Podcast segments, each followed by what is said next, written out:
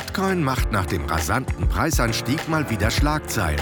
Doch was steckt eigentlich hinter der Kryptowährung? Entsteht hier gerade eine neue Anlageklasse?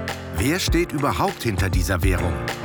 Der Kapitalmarktexperte Thilo Kraus und der Chefvolkswirt der Hamburg Commercial Bank, Dr. Cyrus de la Rubia, stellen sich in einer neuen Ausgabe des Podcasts Welt der Wirtschaft den Fragen von Thomas Schwitala und wagen eine Prognose, wo die Preisrallye enden könnte.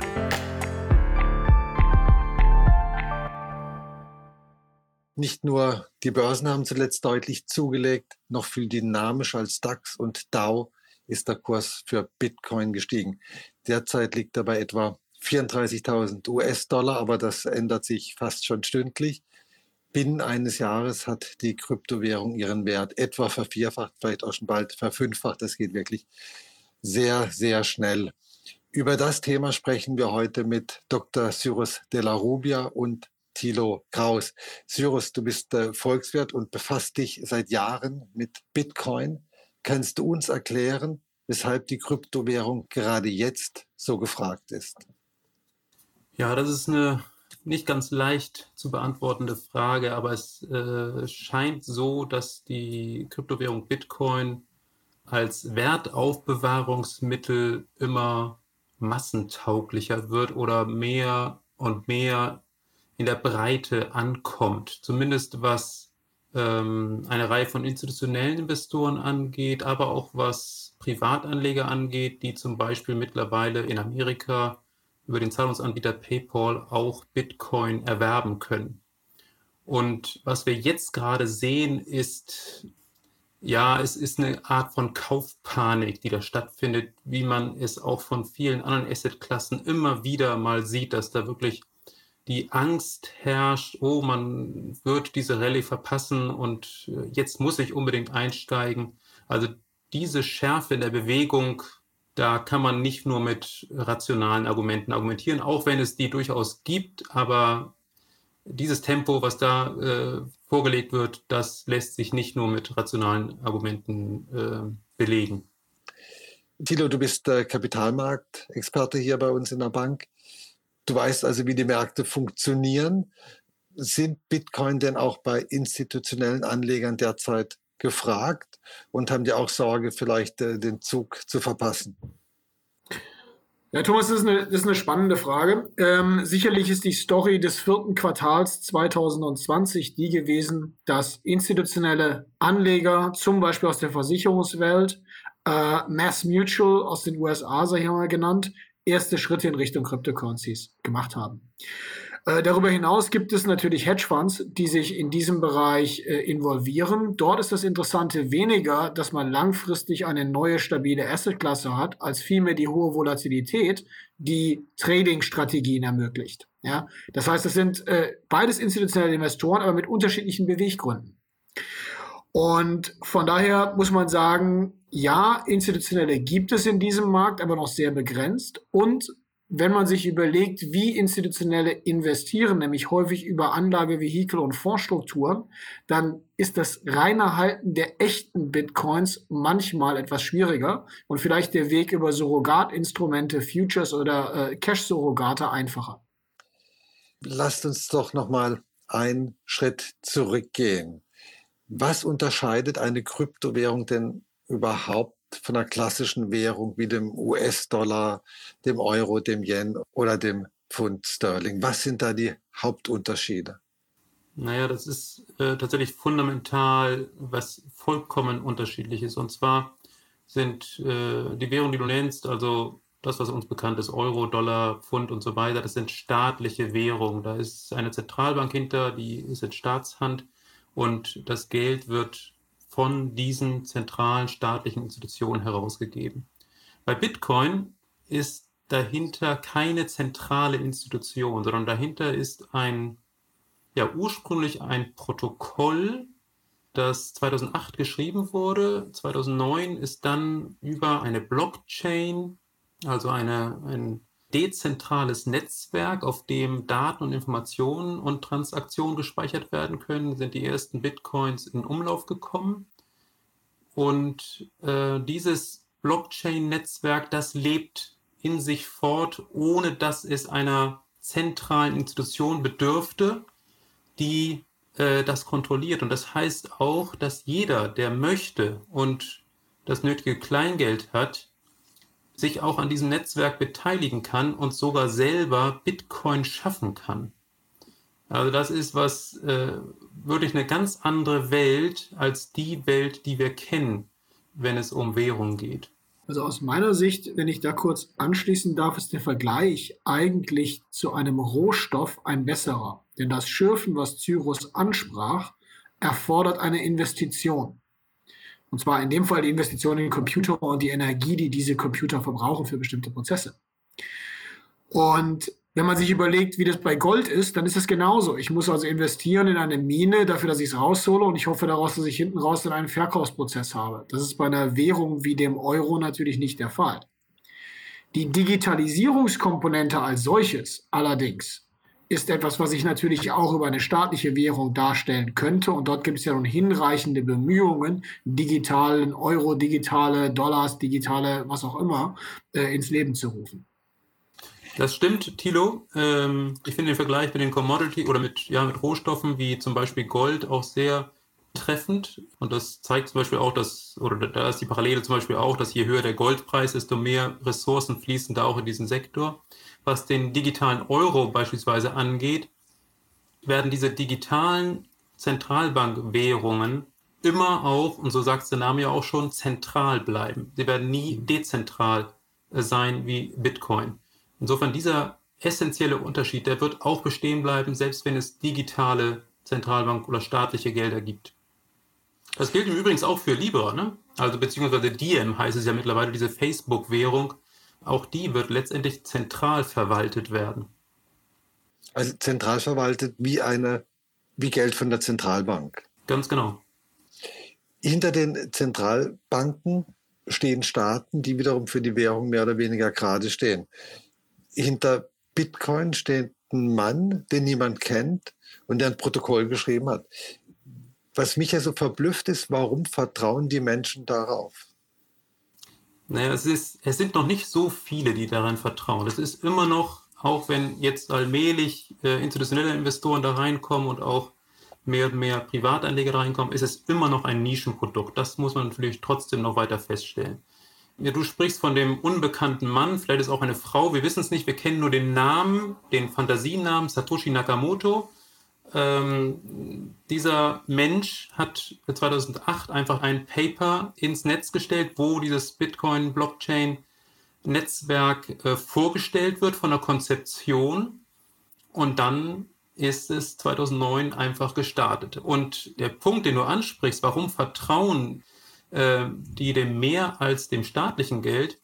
Ähm, die Frage kann man auch umkehren, äh, warum, oder sagen wir mal so, viele vertrauen eben gerade dem staatlichen Geld nicht und wollen explizit eine vom Staat nicht kontrollierbare Währungseinheit genau haben. So argumentieren sehr viele Bitcoin-Fans und sagen, ja, genau das habe ich gesucht. Eine Währung, die absolut regelbasiert sich ausweitet. Es gibt ja nur eine begrenzte Anzahl von Bitcoin-Einheiten, die bis zum Jahr 2140 geschürft werden können, nämlich 21 Millionen. Und äh, diese, diese regelbasierte Expansion der Geldmenge, das ist, was viele tatsächlich haben möchten, gerade so die österreichische Schule in der Geldpolitik ähm, oder Geldtheorie, äh, die sind da sehr Anhänger von äh, Währungswettbewerb, ist auch so ein Stichwort. Also ähm, genau deswegen vertrauen die dieser Währung. Wie viel äh, Bitcoin sind denn schon geschürft worden von den 21 Millionen? Knapp 18 Millionen. 18 Millionen sind geschürft worden? Ja, und es werden jetzt noch 3 Millionen geschürft. Das findet im Prinzip immer, alle 10 Minuten werden Bitcoin geschürft. Und zwar erhalten das die sogenannten Miner, also geschrieben Miner, äh, die also Minenarbeiter sozusagen, ne? Das ähm, passt dann zu dem Gold wieder, ne? Das passt ausgezeichnet zu dem Gold, weil das auch unter einem hohen Ressourceneinsatz auch passiert, nämlich mit Strom und dem Einsatz von äh, hochwertiger Software, also insbesondere Halbleiter. Und diese Miner, die müssen ein kryptografisches Rätsel lösen, Und der erste Miner, der das gelöst hat, der bekommt eine Belohnung von derzeit 6,25 Bitcoin. Und zwar alle 10 Minuten wird diese Belohnung sozusagen qua Protokoll verteilt. Und so entstehen Tag für Tag eben entsprechende Zahl von Bitcoin. Ähm, nach vier Jahren wird diese Belohnung wieder halbiert, nach weiteren vier Jahren erneut halbiert und deswegen ist es eben, dauert es noch bis zum Jahr 2140, bis der letzte Bitcoin tatsächlich geschürft sein wird. Weil immer weniger entstehen praktisch. Ganz genau. Am Anfang sind mehr entstanden und jetzt wird es immer weniger. Am Anfang waren es sogar 50 pro Block, ja. Was kann denn so eine Kryptowährung besser als ein normaler US-Dollar oder ein normaler Euro-Titel? Was, äh, hm. was ist der Vorteil, wenn es einen ja, gibt? Vielleicht gibt es ja keinen. Ja, das eine sind Themen rund um die Austauschbarkeit, die also damit zu tun haben, dass ich in bestimmten Ländern sehr einfach mit Bitcoins bezahlen kann. Äh, das kann man aber sicherlich auch darstellen, indem man so etwas mit einer zentral basierten und durch seine Zentralbank reglementierte Kryptowährung äh, macht. Ich glaube, das wirkliche Thema hierbei, was äh, spannend ist, ist zu sagen, wir haben eine substanzielle Ausweitung der Geldmengen in natürlichen Währungen gesehen mit mittlerweile negativen Zinsen. Und diese Inflation von Geld habe ich, weil es regelbasiert ist, eben in dem Bereich von Bitcoins nicht. Von daher eben die Fantasie, dass in einer Welt, in der man stark ausgeweitete Geldmengen hat, äh, man hier ein etwas hat, was äh, irgendwie wertsichert ist, weil es nicht inflationiert werden kann. Genau der gleiche Gedanke, warum Menschen seit äh, Tausenden von Jahren Gold toll finden. Gold hat in sich selber ja keinen großen Wert, abgesehen von Schmuck. Es ist also kein Gebrauchsmaterial äh, im weitesten Sinne, aber es dient eben aufgrund seiner Knappheit als Aufbewahrungsstoff. Und so ist es hier genauso. Könnt ihr mir denn sagen, welche Bedeutung die Bitcoins aktuell haben? Also wie viele, wie viel Zahlungsverkehr wird damit abgewickelt oder was für ein Volumen liegt da überhaupt dahinter? Einfach damit man so eine Größenordnung mal bekommt. Ja, also von den Transaktionen her, da muss man sich keine Illusion hingeben. Das ist wirklich im marginal niedrigen Bereich, das ist noch nicht mal als Promillebereich, weit davon entfernt als Anteil von den weltweiten Transaktionen. Das liegt einfach schlicht daran, dass dadurch, dass ein Block mit Transaktionen, da sind ungefähr 2500 Transaktionen drin, nur alle 10 Minuten geschürft wird, erst dann sind diese Transaktionen genehmigt. Dauert es also 10 Minuten bis 2500 Transaktionen tatsächlich durch sind. Bei Visa, äh, die machen 2500 Transaktionen pro Sekunde. Das ist der ähm, Kreditkarten. Genau, der Kreditkartenanbieter Visa, nur als ein Beispiel. Und die können auch über 50.000 pro Sekunde machen, wenn Not am Mann wäre. Also da äh, reicht Bitcoin überhaupt nicht ran. Und insofern ist die Bedeutung als Zahlungsmittel auch extrem gering. Wenn man sich die Marktkapitalisierung von Bitcoin anschaut, dann ist die derzeit bei rund 600 Milliarden. Ähm, wenn man das vergleicht mit der Geldmenge der USA, dann ist man dort bei über 7 Billionen. Und wenn man sich die Marktkapitalisierung von Apple anschaut, dann ist man da über 2 Billionen. Also auch das immer noch eine Größenordnung, die tatsächlich auch nicht äh, wirklich groß ist. Es ist immer noch eine ganz klare Nische. Die größte Bedeutung hat Bitcoin eigentlich, wenn man sich den Stromverbrauch anschaut, erstaunlicherweise. Da ist man ungefähr im Bereich von 0,4 Prozent des globalen Stromverbrauchs. Was ja unglaublich viel ist, oder? Ja, das ist viel, ähm, wobei man das auch durchaus wieder relativieren kann, wenn man sich andere isolierte äh, Sektoren anschaut, wie viel Strom die verbrauchen. Also Goldproduktion etwa verbraucht äh, deutlich mehr äh, Strom als äh, diese 0,4 Prozent ähm, oder auch das Betreiben von, von Servern, Cloud-Servern äh, verbraucht wohl um den Bereich von 2% äh, des globalen Stromverbrauchs. Also insofern, das relativiert sich ein bisschen, aber es ist schon sehr viel und könnte langfristig auch zu einem politischen Problem werden. Was kann ich denn mit einem Bitcoin bezahlen? Könnt ihr mir da mal ein Beispiel sagen? Ja, im Prinzip, äh, rein theoretisch kann man damit alles bezahlen. Ähm, dein Gegenüber muss im Prinzip nur bereit sein, auch Bitcoin zu akzeptieren es ist gerade, weil die Blockchain jetzt so, sage ich mal, etwas überlaufen ist, ist es äh, bei Kleinbeträgen äh, nicht äh, lohnend, mit Bitcoin zu bezahlen. Also der berühmte Kaffee, den man mal äh, mit Bitcoin bezahlen konnte. Das bietet jetzt kaum noch jemand an. Das lohnt sich eher bei größeren Transaktionen. Ansonsten muss man sagen, es gibt dort in diesem Bereich in der Bitcoin-Blockchain auch durchaus äh, Innovationen, die es langfristig vielleicht doch erlauben, auch Kleinstbeträge zu überweisen, ohne dass das Netzwerk überlastet. Und zwar sind das diese sogenannten Lightning-Netzwerke, die ja im Prinzip, wenn man sich so vorstellt, sie sind verankert in der Bitcoin-Blockchain, laufen aber außerhalb der Blockchain selber, sodass also diese ganze Mining-Prozess bei jeder Transaktion nicht wieder neu ablaufen muss. Und ich selber habe beispielsweise auch mal aus Spaß so eine Lightning-Transaktion gemacht äh, mit einem Kollegen, der mir praktisch gegenüberstand. Und in der Tat, ein paar Sekunden später hatte er die Zahlung. Also es funktioniert tatsächlich. Äh, und gerade für Kleinstbeträge, wo auch das Risiko nicht groß ist, dass da vielleicht was verloren gehen könnte oder wo das nicht so viel ausmacht, ist das tatsächlich eine Sache, die, glaube ich, mit der Zukunft auch immer mehr äh, Zulauf haben wird und insofern da vielleicht tatsächlich eine Bedeutung erlangen könnte. Eine Vermutung ist ja mehr oder weniger auch ein Verdacht, dass Bitcoins genutzt werden, um illegale Geschäfte abzuwickeln und zu bezahlen, einfach weil es nicht reguliert ist. Stimmt das? Ja, Gegenfrage, etwas polemisch. Stimmt es, dass mit Bargeld auch kriminelle äh, Tätigkeiten finanziert werden? Ja, das stimmt auch. Ähm, also, das ist ganz klar der Fall, aber es ist ein Problem, das tatsächlich, glaube ich, vor allem in der Anfangszeit größer war. Da gab es die sogenannte Silk Road beispielsweise, eine Plattform, in dem alle möglichen illegalen Geschichten verkauft wurden, von Drogen zu Waffen über Menschenhandel und so weiter. Das Interessante ist, bei Bitcoin, das ist nicht vollkommen anonym. Im Gegenteil sagen manche sogar, und ich glaube, da ist auch was dran. Und zwar, jeder hat ja letztendlich wenn er eine Transaktion macht, eine Adresse auch, die dort angegeben wird. Und die ist auch für immer und ewig auf dieser Blockchain gespeichert. Das heißt, wenn ich bestimmte Zahlungen mache und regelmäßig mache, dann kann man besser als in jedem anderen Zahlungssystem die Zahlungsmuster sehr gut erkennen. Und wenn da verdächtige Bewegungen sind, dann kann man aus diesen Zahlungsmustern sicherlich auch genau die ableiten. Und da sind auch schon einige aufgedeckt worden. Das heißt, wenn irgendwann jemand eine Verknüpfung bildet zwischen der Adresse und einem tatsächlichen Menschen, dann sieht es schlecht aus für das Verstecken dieser Zahlung. Und aber wer kann sowas aufdecken? Wer, also wer kontrolliert das? Ich dachte, das sei eine Blockchain und die funktioniert, ohne dass ja. irgendjemand was tut. Ja, das ist schon richtig, aber die Blockchain selber ist absolut transparent. Das heißt, ich kann dort okay. alles nachgucken, was da passiert ist. Ich kann es nicht manipulieren. Ich kann nicht irgendwas verändern. Das ist äh, eine absolut wichtige Eigenschaft auch dieser Blockchain. Aber ich kann alle Transaktionen sehen und zwar bis 2009 zurückverfolgt.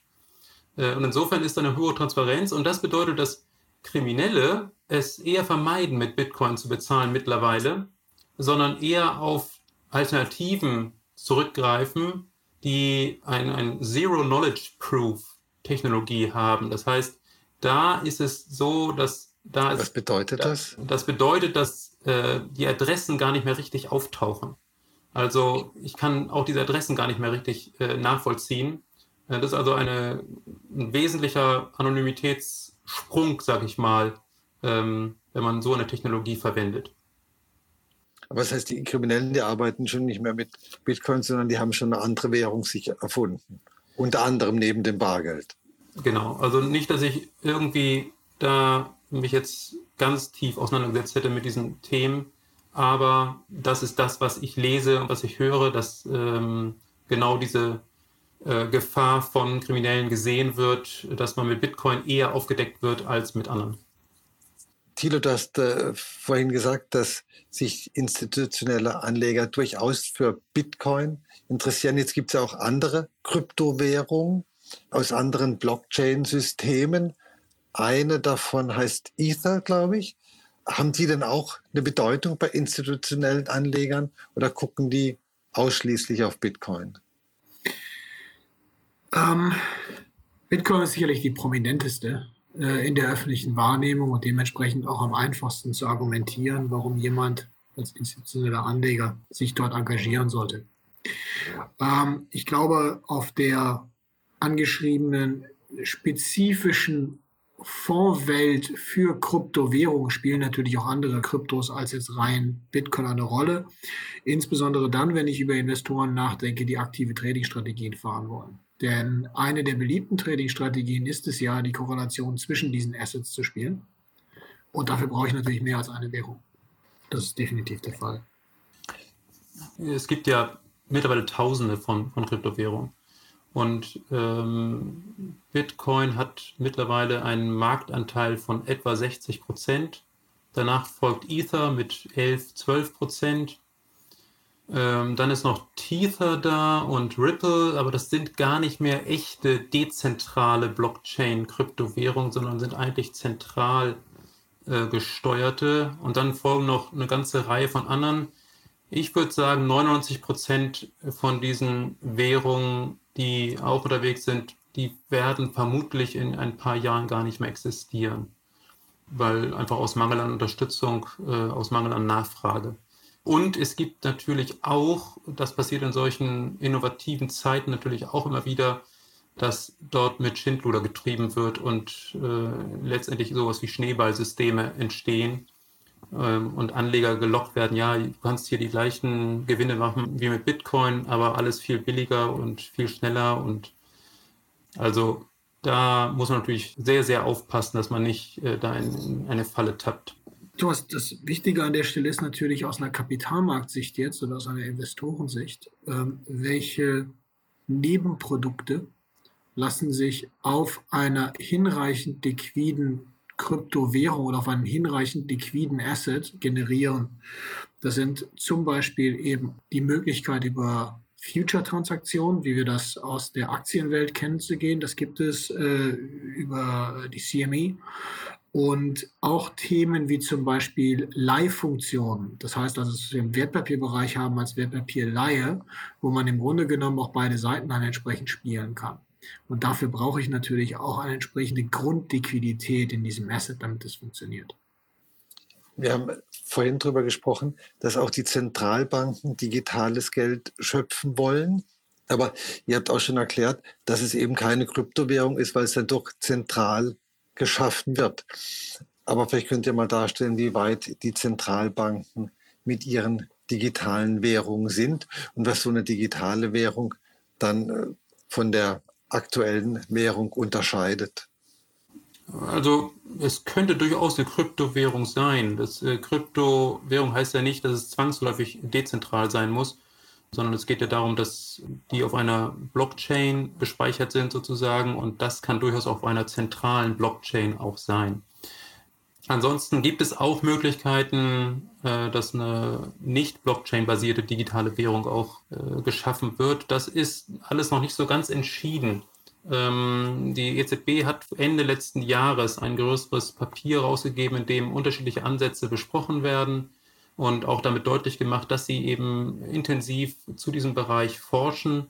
Aber es wird sicherlich noch einige Jahre dauern, bis man da wirklich an den Start geht und es ist eigentlich auch unklar, zumindest offiziell ist es noch unklar, ob man auch an den Start geht und das Ganze lanciert. Aber ich bin da recht zuversichtlich, beziehungsweise gehe davon aus, dass ähm, weder die EZB noch die US-Notenbank um diesen Schritt herumkommen. Es besteht einfach eine gewisse Notwendigkeit, äh, ein modernes, letztendlich auch programmierbares Geld zu schaffen. Äh, das ist auch was ganz Neues dass ähm, nämlich, und das ist eine Sache, die die Industrie auch in einigen Teilen auch gerne haben will, äh, dass man ein Geld schafft, indem man ähm, sich automatisch erfüllende Verträge auch mit hineinprogrammieren kann und auf diese Weise viele Prozesse verschlanken und effizienter gestalten kann.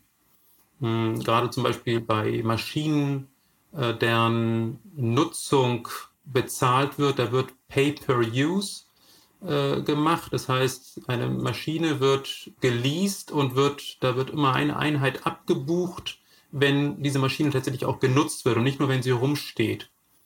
Ähm, und das kann man beispielsweise durchaus elegant machen mit einer Blockchain-basierten Währung. Das kann eben auch eine Blockchain-basierte Zentralbankwährung sein.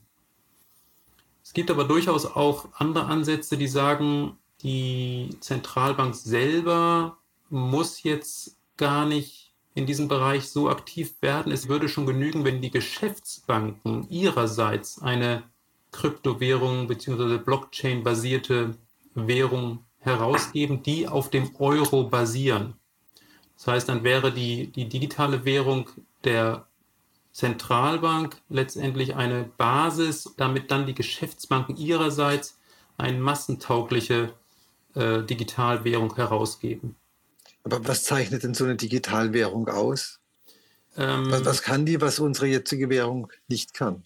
Ich bezahle ja jetzt ja auch äh, ständig äh, mit Kreditkarten oder anderen Möglichkeiten. Also ich, ja, ich muss ja jetzt auch nicht mit Bargeld bezahlen.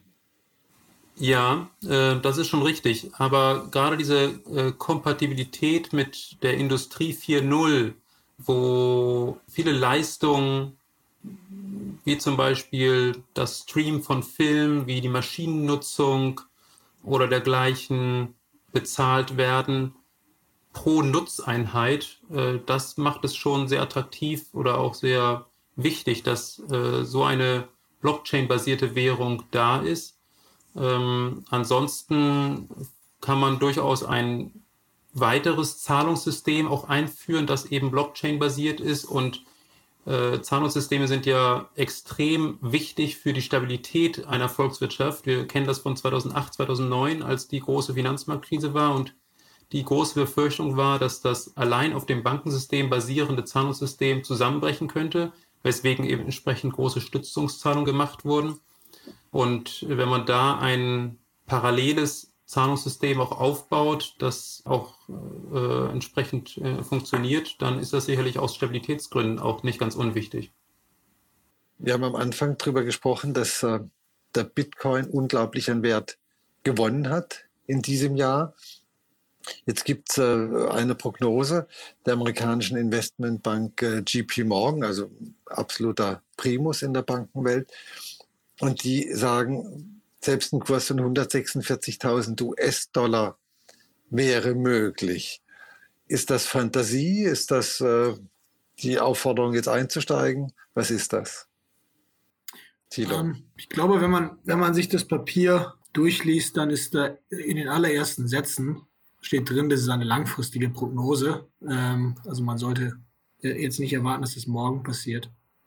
Ich glaube, ist es wichtig zu verstehen, welche Annahmen getroffen sind, um dahin zu kommen. Man hat also eine Analogie gezogen zu der Nutzung von Gold als Wertaufbewahrungsmittel und den umlaufenden Goldbarren etc., die nicht in Zentralbankhand sind. Und dabei muss man aber berücksichtigen, dass ein institutioneller Investor natürlich nicht nur auf das Asset als Ganzes schauen wird, sondern auch auf die Schwankungsstärke, sprich Volatilität dieses Assets. Die ist bei Cryptocurrencies ja ungleich höher.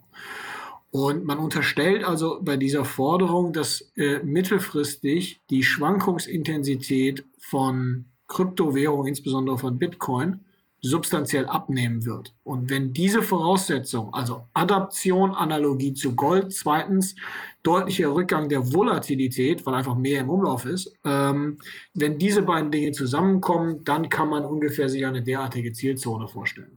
Das heißt aber im Umkehrschluss, jetzt bei 35.000 ist ein super Zeitpunkt einzusteigen. Servus.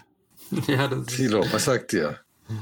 Ähm, ja, ist immer schwer. Also ähm, ich glaube, wir haben das auch letztes Mal äh, auch schon festgestellt äh, und, und Thilo hat es eben auch angesprochen, extrem schwankungsanfällige Währung ist das und damit auch ein, ein extrem riskantes Asset. Das bleibt einfach auf jeden Fall bestehen.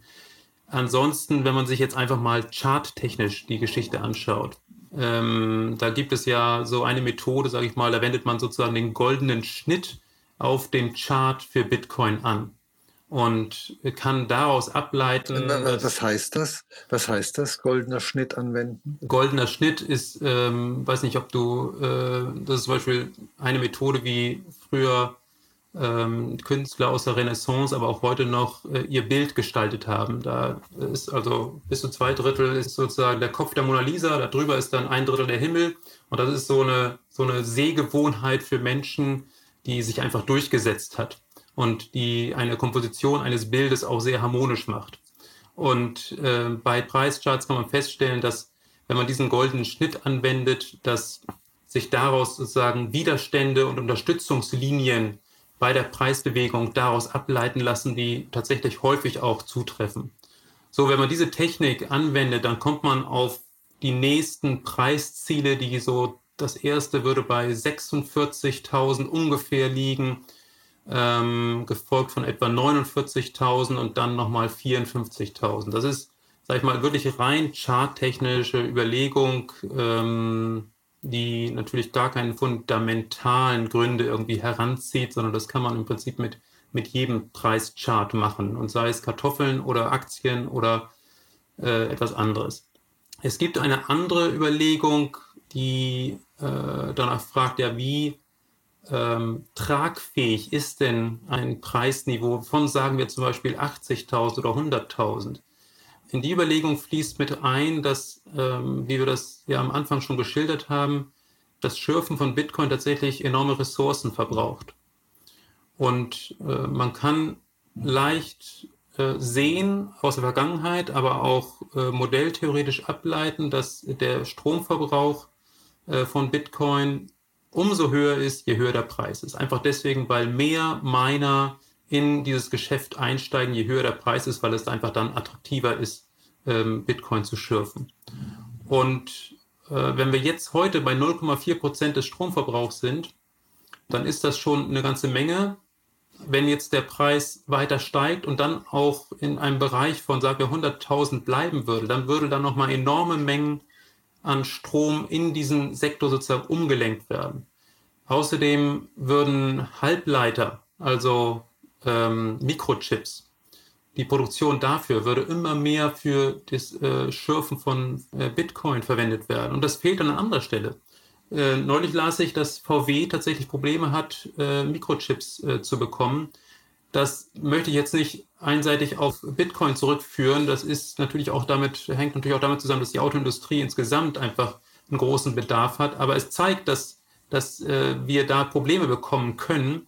Und wenn diese Ressourcenumlenkung ähm, irgendwann zu oder so stark ist, dass wirklich da auch Preisveränderungen an, in anderen Sektoren passieren, dann ist im Prinzip die Grenze erreicht, wo Bitcoin auch nicht mehr als so wertvoll angesehen wird, relativ zu den anderen Sektoren, wo eben die Ressourcen dann fehlen und wo einfach dann Angebotsknappheit äh, herrscht. Und das ist ein Bereich, der könnte, der könnte so im Bereich von 100.000 liegen, weil dann hat man ähm, nach meinen Berechnungen einen äh, Stromverbrauch, der ungefähr 2% des globalen Stromverbrauchs entsprechen würde. Aber nochmal was ganz Praktisches zum Schluss. wenn, ich eine, wenn, ich, wenn ich eine Aktie kaufen möchte, dann äh, weiß ich, wie das geht. Aber wie kaufe ich denn Bitcoin? Ich möchte nicht einen ganzen kaufen, sondern ein Viertel Bitcoin. Wo mhm. kriege ich denn Bitcoin denn? Thilo, du, du musst das doch wissen. Es gibt äh, diverseste Möglichkeiten. Ähm, es gibt eine Reihe von äh, letzten Endes, wenn man so möchte, Brokerage-Firmen. Das ist sowas ähnliches wie eine Bank, wie eine Online-Bank, äh, bei dem man ein Depot anlegen kann, in das man dann diese Bitcoins hineinkauft. Ähm, das wird dann mit äh, etwas anderen Begrifflichkeiten, Wallet äh, etc. versehen. Es sind auch verschiedene Ausprägungen. Es gibt Börsenplätze, äh, über die man das dann entsprechend machen kann.